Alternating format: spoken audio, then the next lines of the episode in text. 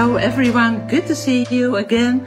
My name is Ank Kleinmeulman. Our website is cwowi.eu, stands for Church Without Walls International. We are part of a house uh, of a worldwide house church network. You can go to our website to find more about it or go to cwowi.org to find more information about that. But today the videos are not specifically about house church, but about different subjects that the Lord puts on my heart. And today I want to talk to you about renewing the mind. How does that work in real life? Well, you know the Bible says in Romans 12 that you present your body a living sacrifice, wholly acceptable to God.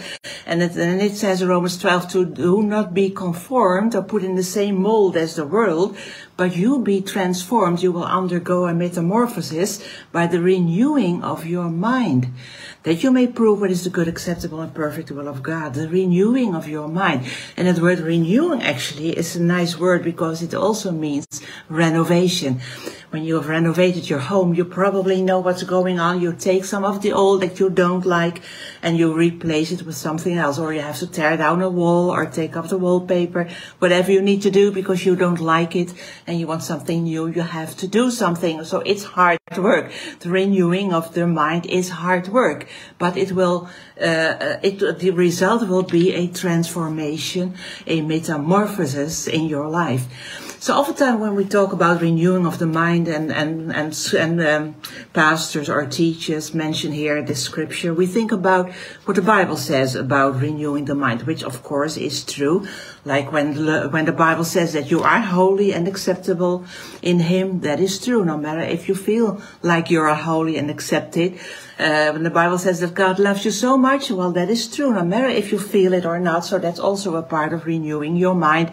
Those old thoughts you had about yourself, you replace them with something that the Word says. But today I do not want to talk about the Logos word specifically, because the Logos word is Genesis to Revelation.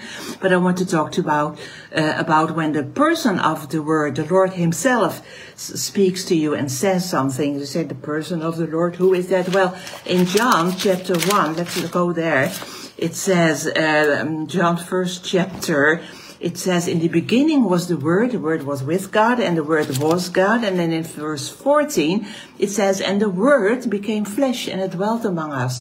So the Word who became flesh is our Lord Jesus Christ. He became flesh. He is the living Word. Amazing is that? So sometimes, oftentimes actually, the Lord says something to you, speaks something to you, and then it's up to you to do something with it, to remove those old thoughts or what you were thinking or doing and replace it with what He says to you. Examples. I will give you some examples from my own life because uh, probably you will remember things from your life that, oh, that was going on and that's how you do it remember well we um, i'm married with my husband for almost 47 years now next september 46 actually next september 47 we have five children and when they were uh, younger i remember 15 years ago or something uh, that was just, I was just, in my mind, I was just thinking about my kids. How would it go? Which school, uh, which, and, and, uh, and, university, where to go, what, what, what kind of university and stuff like that. So uh, in my mind, I was thinking, and suddenly the Lord just spoke, interrupted my thoughts, and he says, haven't I told you not to worry about your kids, that I would take care of them? And it shook me, and I thought, worry? I was just thinking about them, right? But the Lord said, worry. Haven't I uh, told you not to worry? Haven't I promised you that I would take care of them? And that was true. So after that, whenever that kind of worry or thinking would come up, I have to pause and say, oh, stop, please, stop, please. This is worry. This is what the Lord defines as worry, not what I probably would have defined as worry, but this is what He defines as worry. And He says that He would take care of them, so I trust you. So I had to replace those worries with what the Lord has told me. That is how you do it. And then, and that's not like it's done in, in one day or whatever. No, no. It can go on for a month and maybe for years. And oftentimes, sometimes maybe, maybe not that often as in the past, but maybe sometimes that the worry creeps up and you have to go back to what the word, towards the person of the uh, word, um, talk to you about. Another example, um, uh, I've been in a part I've been uh, involved in Women Aglow years ago. And in uh, in that, I was part of the team, and we were like five or six uh, uh, women with from different churches. We organized a meeting once a month, and twice a month we as a team came together to talk about the next meeting uh, and to discuss how the meeting went and stuff, and also to, to take time for prayer. And it was also, of course, a lot of fun when you are with the, with ladies together. You can imagine. And those ladies were my my age. So at that time we already had kids, and we had some grandkids. They were small.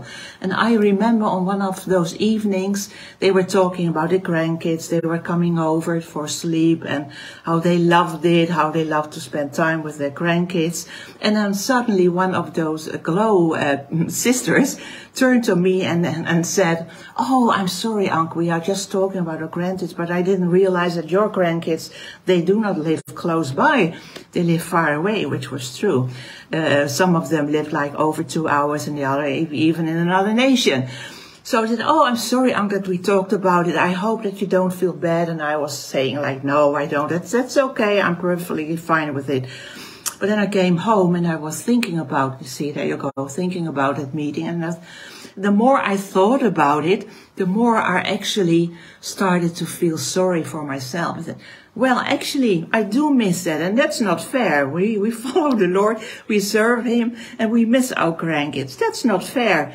And, and then I was feeling sorry, and, and then, uh, sorry, uh, one, uh, um, how do you say it? Then when I was having that pity party, actually, the Lord interrupted my thoughts again. And he said clearly, I have positioned each one of them. So be at peace with that. I have positioned each one of them. So be at peace with that and it put me back. It gave me peace in my in my spirit. Immediately, it stopped those pity party what I was in, what I was doing, and it gave peace. And I thought, yeah, that's the truth. The Lord positioned them; they are fine. He's taking care of them, and I know, although I will not spend that much time with them as I probably would have loved to, but I know there's an eternity that I will see them more and more. So that was good. But now and then after that, now and then those thoughts and those were those missing uh, things came creeping up, and again and again I have to say no. The Lord said He had positioned them. I have to be at peace with it. That it was a decision that I had to do to change the thoughts and to change those emotions, because emotions come uh, when you think about certain things, you probably know that you like when you think about how will I be able to pay the bills and you think more and more about it and you start to worry and get emotional. Is that actually not what the Lord told, um, uh, what the Lord says in Matthew 6? It says, the King James says, therefore I say to you, take no thought about your life, what you eat or what you drink, about your body and so on. Take no thought in my Bible, in the New uh, King James, it says, do not worry. So what is worry? Worry is taking thoughts. That is amazing, right? You take those thoughts. You can decide to take them and you can decide not to take them. What do you choose? What is the destination? If you take those thoughts, the destination, the end result will be you are in fear, anxiety, worry, whatever, you feel bad. But you can also choose not to take those thoughts and take up other thoughts, to take those thoughts what the Lord tell, you here in the written word, but also what he told you personally, the person of the word. I sometimes, um, uh, compare those thoughts that are coming because people say, I can't help. I, I always think, I can't help what I think about. Yeah, you can. You know, uh, oftentimes those thoughts are like a train. They come by. If you here in the Netherlands, we have a good train uh, system. Uh, yeah, train system. I think that's how you call it. So, for instance, when we want to go by train to, for instance, Amsterdam, and we are there waiting at the train station at the platform, there could be like there, there could stop a train which is not the, uh, that train would not go to Amsterdam, but maybe to Arnhem, but if everyone around me gets in that train, I can feel compelled to also get in that train because everyone does. So should I not get in the train? But I have to make sure, is this the right train? Is this the train to Amsterdam or is it not? So you look to the signs and what, what it says over there. Say, oh no, this one goes to Arnhem, wrong destination. I will not get in. So you wait for the right train that brings you to the destination you want to. The same with thoughts and with worries. There can come a worry, a thought, it can come by to your mind, and but you can decide if you take it or not. No matter if everyone else is taking those thoughts or on social media are talking about it and thinking about it. Do you want to take those thoughts? Do you want to go that direction? Do you want to be? Um, do you want to go to the destination of worry and fear and anxiety? And you mentioned depression. Or do you want to wait or do you choose the right train, the right train of thoughts? It is up to you. What do you train? What do you do?